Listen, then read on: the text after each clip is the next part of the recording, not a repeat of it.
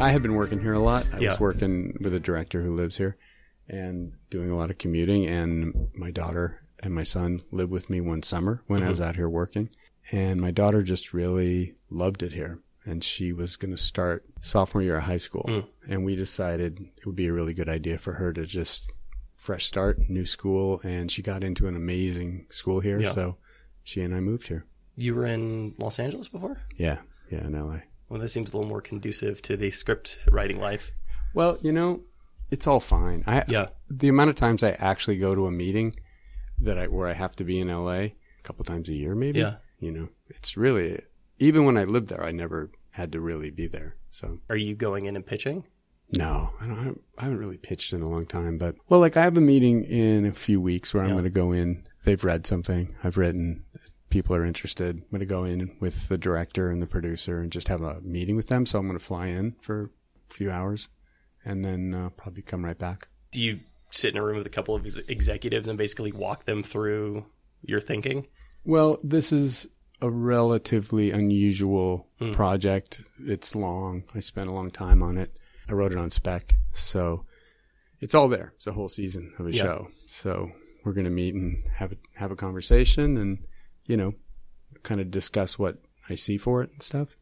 But for the most part, my work seems to, you know, either come to me through someone or I could drum it up myself. And I rarely have to go into a room to try to sell it or myself. Is that a result of just having been at it for as long as you have? Yeah, I'm 57 years old. if people don't, Yeah, it might be. It might be time to like rethink your life. If, uh, I mean, it's hard, man. Going in and Yeah. pitching is really a hard thing to do anyway. And I'm glad I managed to avoid it for the most part. I think I've pitched probably to try to get a job a couple times in my life, maybe. Maybe on like two projects where I've gone in and talked about something. yeah, For the most part, I, I so hate that that I've even started to talk about something and then just went off and wrote it for nine months and then came back. I just don't like trying to sell myself. what's difficult about it? Are they just ready to kind of pick it apart? There's a whole stance Yeah. when you're pitching. You know, it's sort of, well, I'll do it for you, but since it's a podcast, Yeah, yeah. we'll see. But imagine me. You mean like I'm a physical There's a physical stance that the others in the room. My, my arms are folded. Yeah. I'm leaning back in the chair. Everything about that attitude, you're is, I don't like. I don't like walking into This that. is similar to every indie rock band I talk to. right. when they play the shows, Right. it's always like that that front row of dudes just standing there with their arms crossed, Yeah. like "Win me over." Well, the worst part when you go to a concert Yeah. is industry crowd.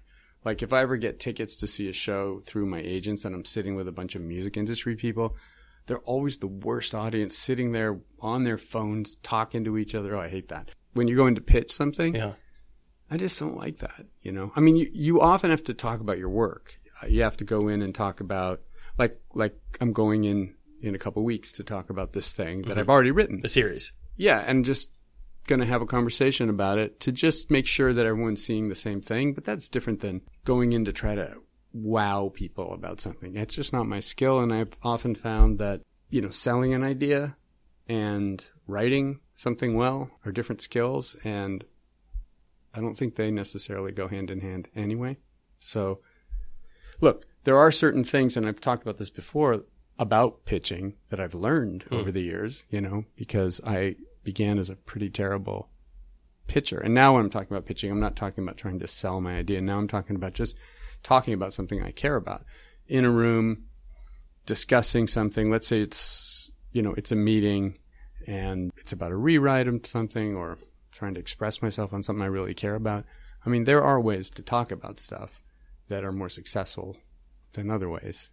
I'm not saying you don't, I don't have to go in and actually have conversations because they do. So But I assume if you're really passionate about something, it's at least a little easier to try to sell it.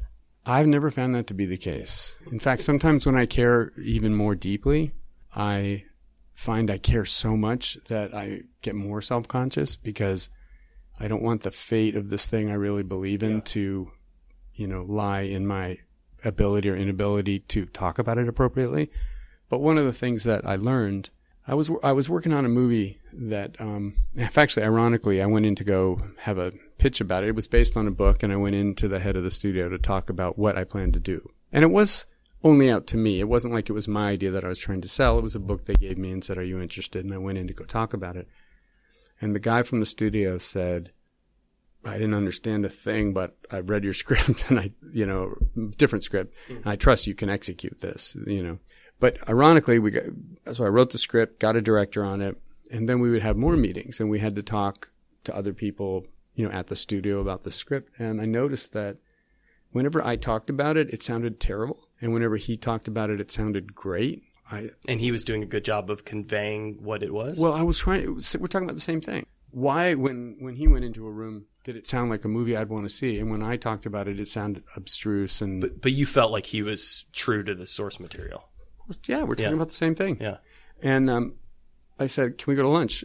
And I said, "What are you doing? How do you do that? Because it sounds great when you talk about it." And he gave me the best advice about pitching I ever got. What he said was, "We all go into a room wanting to say what we think the other people in the room want to hear, Yeah. but you can never know what's actually going on in the mind of somebody else in the room.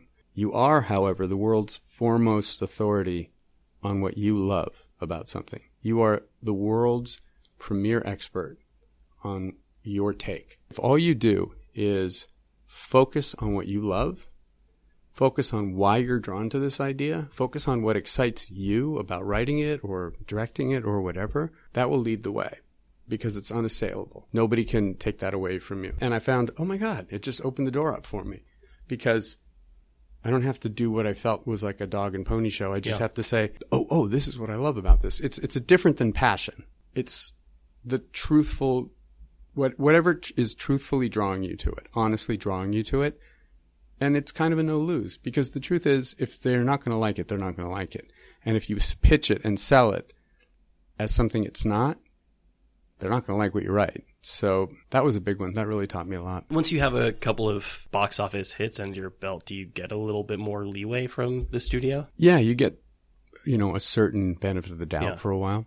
But, you know, you get older. And what I used to find was when I was new writer, you could write worse scripts that had good things in them and you would get a lot of, the breaks would fall your way. But when you get older, you have to really deliver at a much higher level all the time. So the expectations are just higher across the board. and they and they they aren't feeling like they're investing in you for the future. They when you're young, everyone's trying to make their relationships. You're not like the 19 year old Dominican kid who's just entering the major league. Yeah, exactly. And so he throws wild, but he throws Yeah. fast, and they figure like get him in with a good pitching coach and teach him a breaking Yeah. ball, and you know what I mean. It isn't that, and that's what it was like when for the first couple of decades, and now I'm in this other part of my career. I'm doing more interesting work than I've ever done. I'm working with more interesting people hmm. than I've ever worked with. I have less angst about everything, but at the same time, there's always an awareness that if I don't really deliver at a really high level, the half life for me hmm. is very short. You've had scripts and films that were less successful, obviously, than Mo- others. most of them have been less successful than others. Yeah. Are there immediate ramifications from that? People within the industry usually know what you were responsible for hmm. or not responsible for. Obviously, it's always better if you're associated with a hit. Even if for some reason you didn't have that much to do with why it was successful, it's obviously always better to be associated with it. But, you know, I've had probably a half a dozen movies that I either haven't seen or only saw part of. And that's because I- That you wrote. that I wrote or that I co-wrote or partially wrote or rewrote. But that's just because if I'm not the last writer on it, it kind of doesn't really feel like it's mine anyway. And there are a lot of those or movies where I have a credit but the director rewrote it or Is it painful in that case? yeah. But you it's one of the bizarre skills needed to deal with this in a very rarefied way because I know it's a good problem to have mm-hmm. as a writer. Hey, my movie's getting made and I don't like it. I get it. It's you know, I don't feel sorry for myself about that. Mm-hmm. But you get it it hurts. It, it you get hit really hard. So you have to deal with how do I what's my relationship to that? What's my relationship to what other people perceive as failure and my name on it? And so for me, I just develop a kind of a kind of distance from the guy who has my credits on IMDb because I know which ones I really care about. I know the ones I really wrote or I wrote with a writing partner like in Bill and Ted. Me and Chris Matheson wrote everything. I don't tend to put movie posters up in my house. I don't tend to associate myself with the movies that much. But so with other movies, I just kind of, my name's on it. There's a guy that wrote it who's got the same name as me, or at least wrote part of it, or worked on it for a few weeks. I mean, there are some movies which I worked on for a few weeks, and then I was like seventh of nine writers, or third of 18 writers, you know, and I got a credit. Well, I can't really take credit for that, and I can't take blame for that. I just let that abstract idea of that other person with my same name take the hits and I just try to focus on the work I'm doing. You can't get too precious about it because more so than just about any other art form I can think of, especially if you're not the person directing it and you're not super hands-on during the process, there's an expectation that regardless for better or for worse, it's just going to be a different product than the one you put down on paper. Yes, and I want to be really clear. There are some that I have been the final word on and even directed that haven't worked and it's my fault because I thought something would work that didn't work or I really believed in the way something was happening, but people didn't connect with it. Audiences didn't connect, or critics didn't connect, or both. So it's not like everything that doesn't work isn't my fault. The, the painful stuff, it's a different kind of pain. When something that you really care about, and I've had a couple of movies like that where I really care about it, really care about it, and they just don't work, that's a kind of deep, almost existential pain. And you hit the ground and I've seen a lot of my friends just never recover from stuff yeah. like that. So that's one type of pain. And I think having a relationship with that pain and being able to not just step up again and keep going, but learn from it and optimize realistically so you know what didn't work, why didn't it work, what am I going to do different next time, etc. And keeping the faith to keep going. I mean, that is one giant set of skills. The other one is the one we were talking about, which is, yeah, I didn't even really write it and people hate it and they hate me because of it. That's a different kind of pain. That's a sort of like, how do you just not feel shame? Yeah. How do you not, you get, it's, it's more of anger. Like, damn it, you know, somebody messed it up and I'm getting blamed for it. Again, that's, that happens a lot, you know. So as a screenwriter, if I were starting again, I wouldn't even go into screenwriting. Not now, not now in 2018. For sure, I wouldn't. But even if I was starting back when I started in early 80s, you know, I would probably have had the courage to, I would have tried to have had the courage to do more of the writing that I think really reflects what you're actually writing theater, mm. fiction, television, occasional movies. But I wouldn't have dived so deep into it. What's so different about it now than it was when you started? TV is a writer's driven mm. medium. There are so many markets, avenues, yeah. broadcasting systems.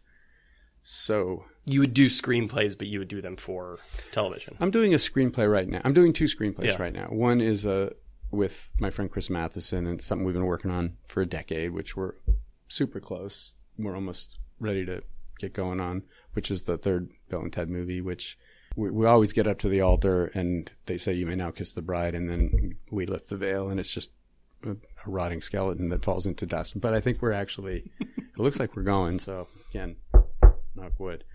And then another one with a director that I really like. I'm not allowed to talk about, but he's a brilliant director. So co-writing with him on a movie of his idea. So that's a good thing because he's brilliant and it's interesting and he thinks very differently than I think. And I'll be a better writer when I'm done than when I hmm. started. So that's always good. But in particular, I'm writing with the person who's going to direct it. So I kind of am, I know where it's going to end up more or less. Other than that, this thing, last thing I did was the 10 hour thing I was telling you about. That is TV where I'll be in charge. So I think there's something more invigorating about that, more life affirming, noble not noble. That's probably the wrong word. There's a, it's more dignified as a writer. You, you're more ennobled, I guess, through the process. Writing on spec has to be difficult because you, you go into it with the expectation that it just might never get made.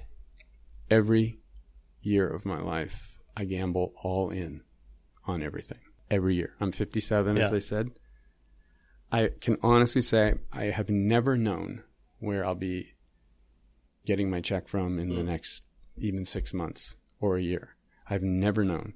And when I say all in, I mean all in. It sounds like you've done like script doctoring, things like that to some degree, right? Yeah, I've done stuff where I've get paid for a short amount of time and you can make some pretty good money Yeah. doing that you know when you go in to fix up a script or punch it up or restructure it but for the most part what you're doing is you're taking a script that's like a you know a 2 on a scale of 1 to 10 and you're making it 3 times as good and everyone's like wow you made it 3 times as good It's a but six now. exactly it's a 6 which is still an F you know or a D minus you know what I mean that The foundation of the house is still wobbly. the whole thing was Yeah. misguided or whatever, or you didn't have the time to really. Point is, there are those jobs; those are f- few and far between. And for the most part, I mean, I've done that a few times, but for the most part, I really try to take a job where I really think I can do something interesting, do something that other people might not be able to do, or you know, do something that only I could do, maybe, or do something where I know I will be really challenged or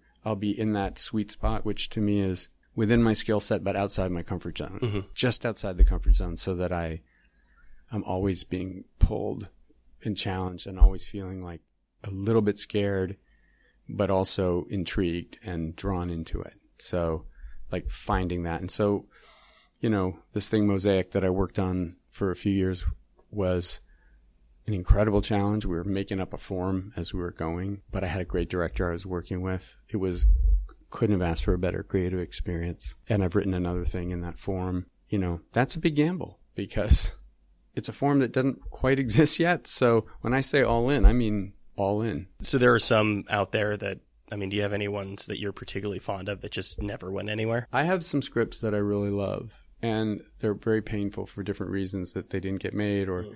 most of the scripts that I've written that haven't been sold haven't been sold for the a good reason, which is they're not good or they're almost good, mm-hmm. you know, or Do you, you know that when you're in the middle of it? no, you don't know it. You think it's good. And there's this feeling that you get when you finish something that makes you think it's great. But I've come to understand that that feeling is a trick and it, it defeats a lot of writers because they think this thing is amazing because it really feels good to transcribe your inner world and put it into the outer world. When does it dawn on you that it wasn't a success? Well, one of a few things happens. One is you plus time. You read it again mm-hmm. a month later and you go, oh my God. but most of the time it happens in two ways. You give it to a group of friends and then you get feedback that you didn't quite want to hear. Or if it's a professional situation, you get called in for that meeting and notes meeting and people are like, well, we, we l- like this or we, you know, or we think it's going to be good or, Yeah. and you're like, oh my God. And so what happens is you have a myriad of ways to deal with it. One is, and when I see this a lot, and I know that especially early in my career, I did this a lot, which is, you're wrong. This is stupid. And all that is, is it's a reaction to your own sense of shame, disappointment, insecurity. And just being young. That's just part of being But young. it happens with older writers Yeah. too. It happened. In fact, it destroys a lot of older writers because they get bitter and cynical and they think everyone around them is an idiot because it's so hard to actually look honestly at yourself, but even harder to look honestly at your work, at what you're producing with objective eyes. So you have to figure out a way for yourself to hear criticism and have it be constructive because what you start to realize is if your script isn't working for people, it doesn't mean they're all idiots. It means something is wrong. It doesn't mean what they're saying is wrong is wrong, and it doesn't mean you didn't have a great idea, and it doesn't mean the script won't be good. It just means that in this timeline of this ever mutating thing, which is mm-hmm. a script in progress, it wasn't where you wanted it to be yet. Something about it isn't working, and you have to figure out how you will figure out what is worth listening to, what is not, what they're really talking about, what's going to really help this. And to me, that is almost the whole game of rewriting. It's really easy to hear notes and then try to fix them fast because we feel anxiety when we hear notes. And, and our brain, which is our big tool, you know, get goes into a panic mode and, and wants to, you know, doesn't like living in not knowing, not knowing space. So it wants to solve it fast. And so you want to just answer the notes really quick, but then people, that's why people get fired a lot because they end up getting a rewrite, making it different, not understanding. I did their notes. Why is it not working? Well, it's because you can't expect people's notes to actually reflect what's really wrong. That's not their job, nor is it their ability. It's a very rare person who can tell you what's bugging them about something and why. Especially when you've spent the amount of time that it takes to write a script or a novel. And granted, this is coming from somebody who works on the internet, so it's used to sort of instant gratification. But by the end of it, you're like, I, I pushed this baby out. The last thing in the world I want to deal with is like doing that all over again and having to sort of dive back into it. Like, I want to move on to the next thing. Yeah, totally. And that's where, that's why, and I root for that in people because it keeps me working. Yeah. because that's a big thing. 80% of the people, they fall away because they don't know when to quit writing or how, when to not quit writing. They don't, on a particular project, they can't figure out when something's actually done. More often than not, they think it's better than it is. Mm-hmm. Because we all do. I do. Everyone does. When you finish something, you actually think this thing is great. Because, as I said, I think I, I think there's a chemical reaction that's Yeah. happening in your body, making you actually think it. It's the connecting of the dots and sort of the tying up of all the loose ends and realizing that you've solved all these problems at that point. It gives Yeah. you a lot of like an endorphin rush. It is, and it's a real high. But I, you know, I've been doing this for a long time now, so I know that for me, getting it through that to that stage is just a stage. You get some feedback, and then sometimes it's working better than you thought, and sometimes big swaths of it are working well. So then your job is how do I isolate what's really the issues here? And for me, it's about listening for as long as you can listen and not letting your emotions overtake you. That seems to be the main issue with hearing notes is emotion because you hear notes and then panic comes over you or anxiety or fear or Yeah. rage or depression or Or you know, all of the above. or all of the above. and so, and those are all natural. So, and it's depressing because it's not what you wanted to hear. But so you have to figure out how do I make each of these things work for me? How do I make anger work for me? Hmm. How do I make fear work for me? How can I make disappointment work for me? And, you know, I, I kind of have tried to train myself to be non reactive emotionally when I hear notes, but rather listen, listen, listen, go away, try to figure out a way to, even if I can summon it, be grateful for the notes under the theory that the script is just what it is at this point. It's not what I wished it would be. The reaction is not what I wanted it to be. The reaction is what the reaction is. So, in a way, the notes are going to inform me how I can take this thing and make it something else now and keep it moving forward. It doesn't mean do everybody's notes. I got to be really, really clear about mm-hmm. that. It means hear it though. Hear it. Hear what they're saying and then go away and then resist the temptation to solve it all quickly, but actually try to live with it for, for a while and feel the notes and not try to use your left brain, you know, cleverness to, to fix it, but rather true figure out how to truly look at your script now. How much does working with a partner like, you know, Chris, who I know you've worked with on a number of scripts, how much does that change the math? It's wonderful when you're getting notes because you have somebody to bounce it off Yeah. of. You have somebody to roll your eyes with or, you know, or get mad with or you know, you got a partner and that's always great in that way. It also when you're trying to solve problems, it's a little bit it's not as deep a kind of process with a partner. You're not in the deep mulling state with a mm-hmm. partner. It's a lot of talking back and forth. Yeah. It's a different thing than going away and mulling. When I write on my own, I write from a different part of my body, I think, and brain mm-hmm. than when I'm writing with a partner. Just because talking is different than not talking. Handwriting is different than typing. Writing on a wall is different than standing and writing. Is one a more pleasurable experience than the other? I think all are necessary Yeah. at different stages because I, I genuinely, and this is maybe a cockamamie theory, but I genuinely think that you, you write from all the different parts of your, your brain and your body. So I will, if I can do it, I will stand in a room with a whiteboard, giant whiteboard on the wall and try and talk through a structure with somebody. I find it very different process than typing Yeah. the structure. I will never, or I try never to read what I wrote in the same room where I wrote it or on the same device that I wrote it. I would never read a script on the computer I wrote the script on. It's a very bad idea because all the same cues go off in your head. I try to not read something in the same form, even if I can print it out. You know, that's always better for me. Handwrite my first set of notes is always better. Sometimes it's better to handwrite an outline and then type an outline. And I find that each different modality activates different parts of the brain in different ways. If you've been having problems, like a lot of writers sit in one desk in one space and they, they're struggling, they're in a maze. It feels like they're in a labyrinth or a maze. I would say get out of your space, get out of your habits, try a different way of m- manipulating the material. You know, try talking about it to somebody or try handwriting for a little while. Or if you're a handwriter, try typing. Or get a whiteboard and try writing it while standing up. Try typing while standing up. Get a standing desk for a while.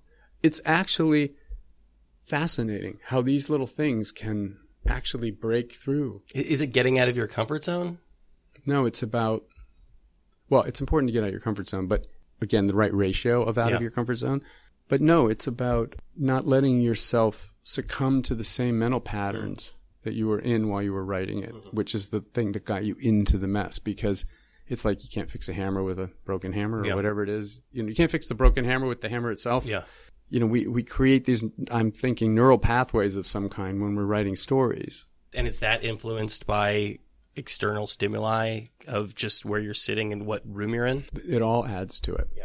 I, I read something once where someone was talking about how, because in, in Mosaic, which is one of the characters in Mosaic, which is this HBO thing that I was talking about, he's having all these images of himself committing a crime and he, he can't remember anymore what really happened and didn't. And he doesn't know whether he's imagining these things because people have told him so many times or if he's actually remembering. And what I was reading about was where if we tell ourselves certain stories over and over in our head, they become encoded like memory is encoded. And writing is just telling yourself stories. And so I think you start to encode those stories almost as memory. And so it becomes very hard to break out of that path when you're tr- when you're trying to understand what's working and not working. That's it's why like cemented as fact in your in, brain. in your brain it, it just feels like a, a like it's of a whole it's kind of hardwired now all of a sudden like a circuit board that becomes a chip or something. And so talking about it can wake you from that hmm. dream state or ha- doing something different can just kind of open it up. I, I find honestly getting feedback is one of the best ways getting a handful of people to read something. They don't even sometimes have to respond to me. I can just once i even just hand it to them everything changes and I go, oh crap, I know what's wrong with it. I shouldn't have given it out because I know it's not working. But again, the, all of this, the meta point is truly, to me, writing is not about what happens on page 10 and on page 30 and on page 45. It's not about that. It's about developing a relationship with yourself and with the work you're creating so that you can objectively assess it, so that you can trust your emotions and use your emotions in a positive way your excitement, your exuberance, your passion, your affection for something, and your so called negative emotions anger, fear. Again, you know, for me, I was talking about using that. Depression can be really useful because you can really go to a place and go and get really if you get if you let yourself get really sad about how you're let's say like I say like a movie that bombs or critics hate if you allow yourself to truly feel sad about it, first of all, you're not holding it. You're feeling what you're supposed to feel, so it's the best way to move through it. But secondly, like with a script that just isn't working and you're like really bummed, there's something about that that allows you to start to understand what you loved about it and didn't and why. And then if you allow yourself to get angry, that anger often allows you to break the molds that you've created for yourself with the script and, and like punch through some of the structure that's there. The problem though is, is it's really easy to get stuck in depression. If you if you wade too deep into those waters, it's 100%. hard to get out. And that's true, isn't it? Yeah, I agree. Well, again, more people fall off the path that way, which is they get the notes. It's fucking painful. I feel like what you're getting at. I don't want to put words in your mouth, but I feel like you're getting at is just sort of like be be conscious of these emotions. Feel like, them Be aware that you're experiencing them as you're experiencing them. Feel them consciously. Don't avoid them. Lean into them. Yeah. Don't indulge yourself in them. Lean but don't fall. Yeah, le- yeah, exactly. Yeah. Lean but don't fall. Face them. Face them and understand that they're just they're just, you know, sensations like anything else, you know, it's um I don't want to get all new agey. I'm not really a new agey person, although I do You got a little bit of that in you. Yeah. No, I mean I like to meditate. Yeah. I find that really helpful, but I don't believe in all you know, woo woo stuff. It's not. I like meditation because of its absolute practical, Yeah. tactical application, Yeah. which is life is better with it. So what is the drawback? You need less sleep. You can do better work. You're a nicer person. You're a more compassionate person. You're more present. Time moves slower. You have deeper access to stuff. It, it makes yeah. me less anxious when I do do it. That's the big thing for me. Yeah, yeah. I, it, me too. I took like a long. I was on a long plane ride to China, and I was like, "Why am I not freaking out?" Right. Any other, but I was fine because I, you know, Yeah. could focus on my breathing. Everything I've sort of seen and heard and read about the first Bill and Ted movie leads me to believe that it was this. I don't know if happy accident is the right word, but really this kind of amazing fluke that happened. When something like that occurs, this totally out of left field thing, and it ends up being a hit that nobody expects, what what lessons do you draw from that? How lucky you are. you know? It's sort of one of those things. It's like that thing of being in a band and having a hit record. You know, part of you wants to try to Recreate that. refine, yeah, recreate Yeah. that magic. I've always felt that if I only had done one movie, you know, Bill and Ted with Chris Matheson would have been the one I would have been glad to have done. Partly just because I think the message. There's stuff in the movie that I regret having put in there, actually, in hindsight, for sure. But for the oh, most Oh, I have part, to ask. yeah, I'm happy to talk about it, but for sure. But it's all everything, everything, every piece of creative success, everything that you do is kind of a happy accident. It's about your ability to kind of see it as it's moving across your radar and grab onto it. You know, I mean, we did this improv thing for years where we didn't record anything. We didn't have audiences. We just five of us in a room, like once a week. We used to just work out to work out. I don't remember almost any of it because we did it for years, once a week.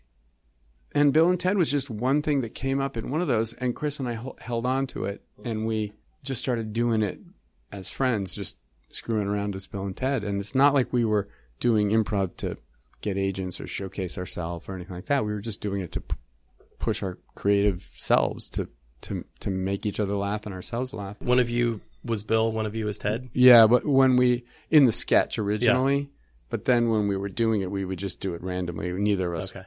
was specific. We were Not, they're they're not like manifestations of you. Okay. no, no, because in the sketch I was Ted and he was Bill, but for the literally two years of just Yeah. screwing around as Bill and Ted, we were interchangeable uh, as it. And sometimes when we were writing it, we we would write the dialogue and then just go, um, Bill, Ted, Ted, uh, Bill. And now, I mean, now that we we're writing them as Yeah. middle-aged men, they've got more definitive personalities, and Alex and Keanu have embodied the characters, and it's really a, a partnership with Alex and Keanu now. It's not me and Chris, and hasn't been me and Chris for decades. We have a true sense that this is Bill, this is Ted, but when we first were writing them, they were two halves of one brain, and it was almost no distinction between them. Why have you been banging your head for a decade trying to come out with a third film? Like, what keeps bringing you back to it? The banging of the head has not been us. No, but I mean, I mean. I, I guess a better way of putting it is, you know, in spite of the banging of heads, Why are we staying with yeah. it? We always said we're not going to dip into that well unless we have something that Mm. we really want to say. And same with Alex and Keanu. They didn't want to play the parts just to play the parts. This is the opposite of a money grab for us. I've never made very much money on Bill and Ted. I mean, I haven't seen a penny from any merchandising of it. Our first deal, I think we were paid five thousand dollars to option the first movie and fifteen thousand to rewrite it, and then like that was split, and we had to split that Yeah. and we we made almost no money. I've never seen any royalties from it or anything like that. A little bit of residuals, but not much. And this movie will be the same. It's it's not about making money. It's about putting these guys out in the world again.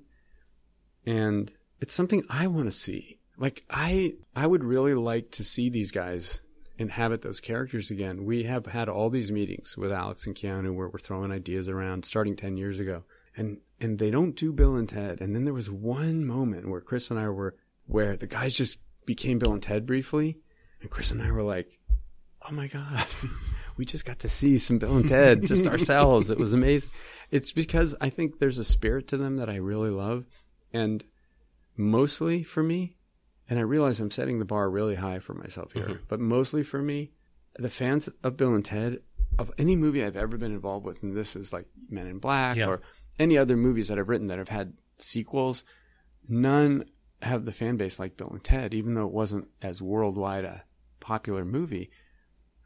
And I just feel like the Bill and Ted fans are like family in a way. One never knows whether a movie will work or not, and you work as hard as you can. You work as hard on the bad ones as you do on the good ones, and you try to make everything as good as you can make it. And sometimes the chemistry just works, and sometimes it doesn't. So who knows, right? If this movie will ultimately be what we hope it is. But I know the intention is there to make it that.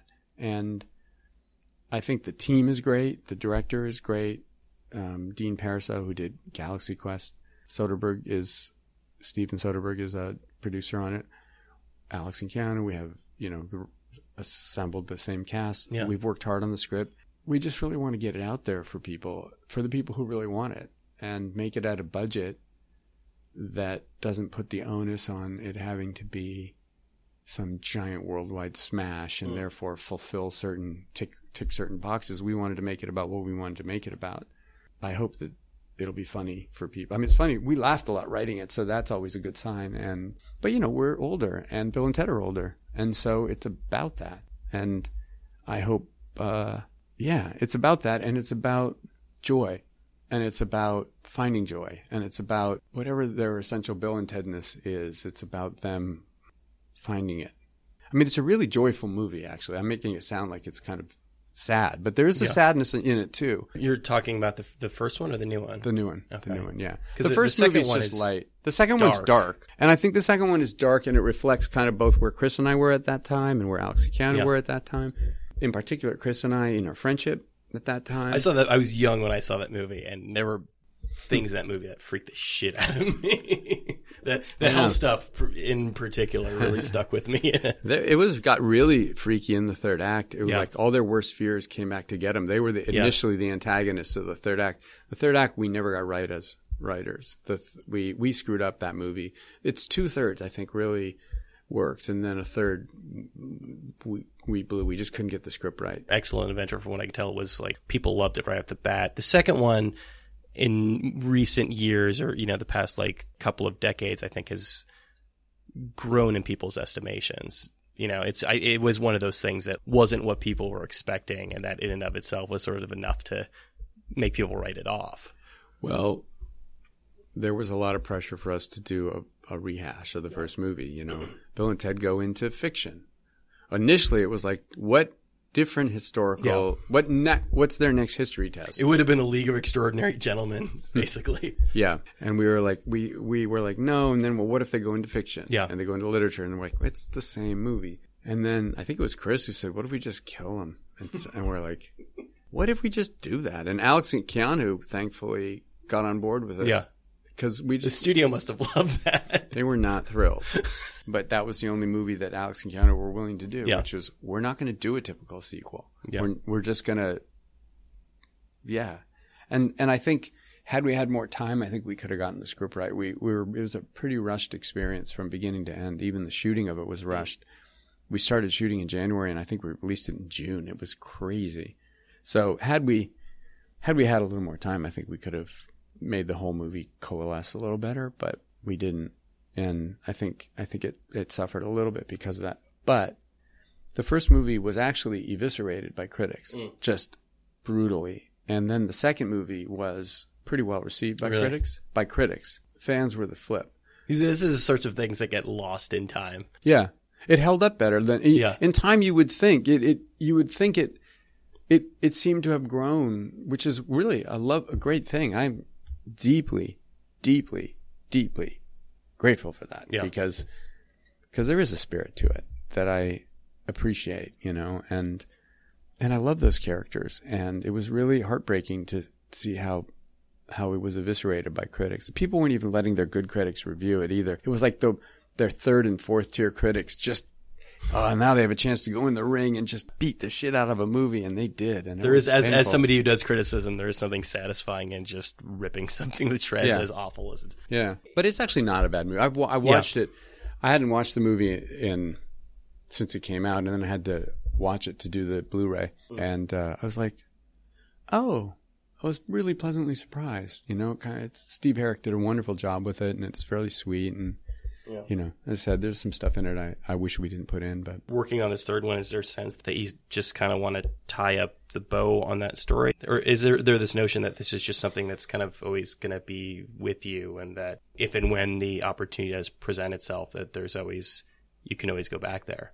I think this is probably going to be the last Bill and Ted movie with Alex and Keanu. One of the difficulties we've had getting this movie made is the people who own the underlying material mm. have had a lot of interest to do Bill and Ted reboots, new teenagers, etc. And we have had to battle against that. I mean, there was a script that was written at one point. Where I I didn't read it, but I think you know it was New Bill and Ted, and I think they used a cell phone or something instead of a phone booth. I don't know. That's what somebody told me, but again, I didn't read it. How do they fit all those people in there? it's a very big Abraham Lincoln's case. very tall. Yeah, yeah. It's one. It's well. It's a, it's one of the I the Yeah. S's or whatever you call. It. No, the plus. The, that's it. Oh, okay. Um, it's, one, it's one of these guys. Yeah, one of Yeah. yours. Yeah. Galaxy Um, Note, yeah. no, it, um, so that was always a battle we were having. But I think in terms of, I think this is the last one for with Alex and Keanu because it's it's about that's what it's about. It's The about looking at yeah, it's them looking at their life. Mm. You know, The actors are going to have to play play their age. How old did you say you were? You told me at the beginning. fifty-seven. I mean, how much of a reflection of your age is? Well, the characters are fifty, Yeah. and again, it's it's really light. It's absurd Okay. and light, and it's it's a it's ridiculous. I mean, it there's really just, is there's something like the there's movie. there's something bittersweet though in like every time even even the best of these circumstances when you are revisiting characters much later there's always a there's always a sense of bittersweetness of the lives that have passed since then Yeah, well, you know, they were told when they were teenagers that they were going to be the Yeah. gr- greatest people who ever lived, and they're going to write a song that was going to save the world. And what if that didn't happen? Hmm. What would you do? How would you rectify it? What if you were still trying? And that's sort of where we meet them. We laughed a ton writing it, and we tried to make a movie about that burden and about the joy of finding yourself again be as funny and ridiculous as we could make it. And I hope that that works. You know, the first movie when we wrote it, we were in our early 20s and we were just cracking each other up at the most ridiculous stuff with no sense of anything about mortality or our time on the planet. It was just we're we're in our early 20s and we're going to live forever and mm-hmm. We even joked to each other if we ever write Bill and Ted at 30, that would be so lame. I know, you know. And I mean, honestly, getting to dive back into those characters decades later was such a thrill. It was so thrilling. And when Chris and I started doing it, it was like, this is really a great, great, great privilege we have. Even if nothing happens with this, that we're getting to interact with these characters in this way again just meant a lot to us. But I, I hope I hope we do get the movie out there. It looks like we will. So, and if that's the case, I hope it lives up to people's expectations. Certainly my expectations. We won't be for lack of trying if it doesn't. But I feel really good about where it is right now. There you go, the screenwriter Ed Solomon. You can find him over at Ed underscore Solomon over on Twitter. Since we've recorded that conversation, a lot of news has come out about Bill and Ted 3. Extremely excited to see that. Thanks so much to him for taking the time to do that. Thanks to you guys as always for listening to the program. If you like the show, there are a number of ways to support us. You can rate and review us on iTunes, Google Podcasts, or on Spotify now. Find us on YouTube, anywhere where you podcasts. Like us on Facebook. Follow us on Tumblr. That's RIYLcast.tumblr.com. That's the first and best place to get all your RIYL related information. If you have any feedback, it's RIYLcast at gmail.com. And that's about it for this week's stick around because we are going to be back at just about this time next week with another episode of RIYL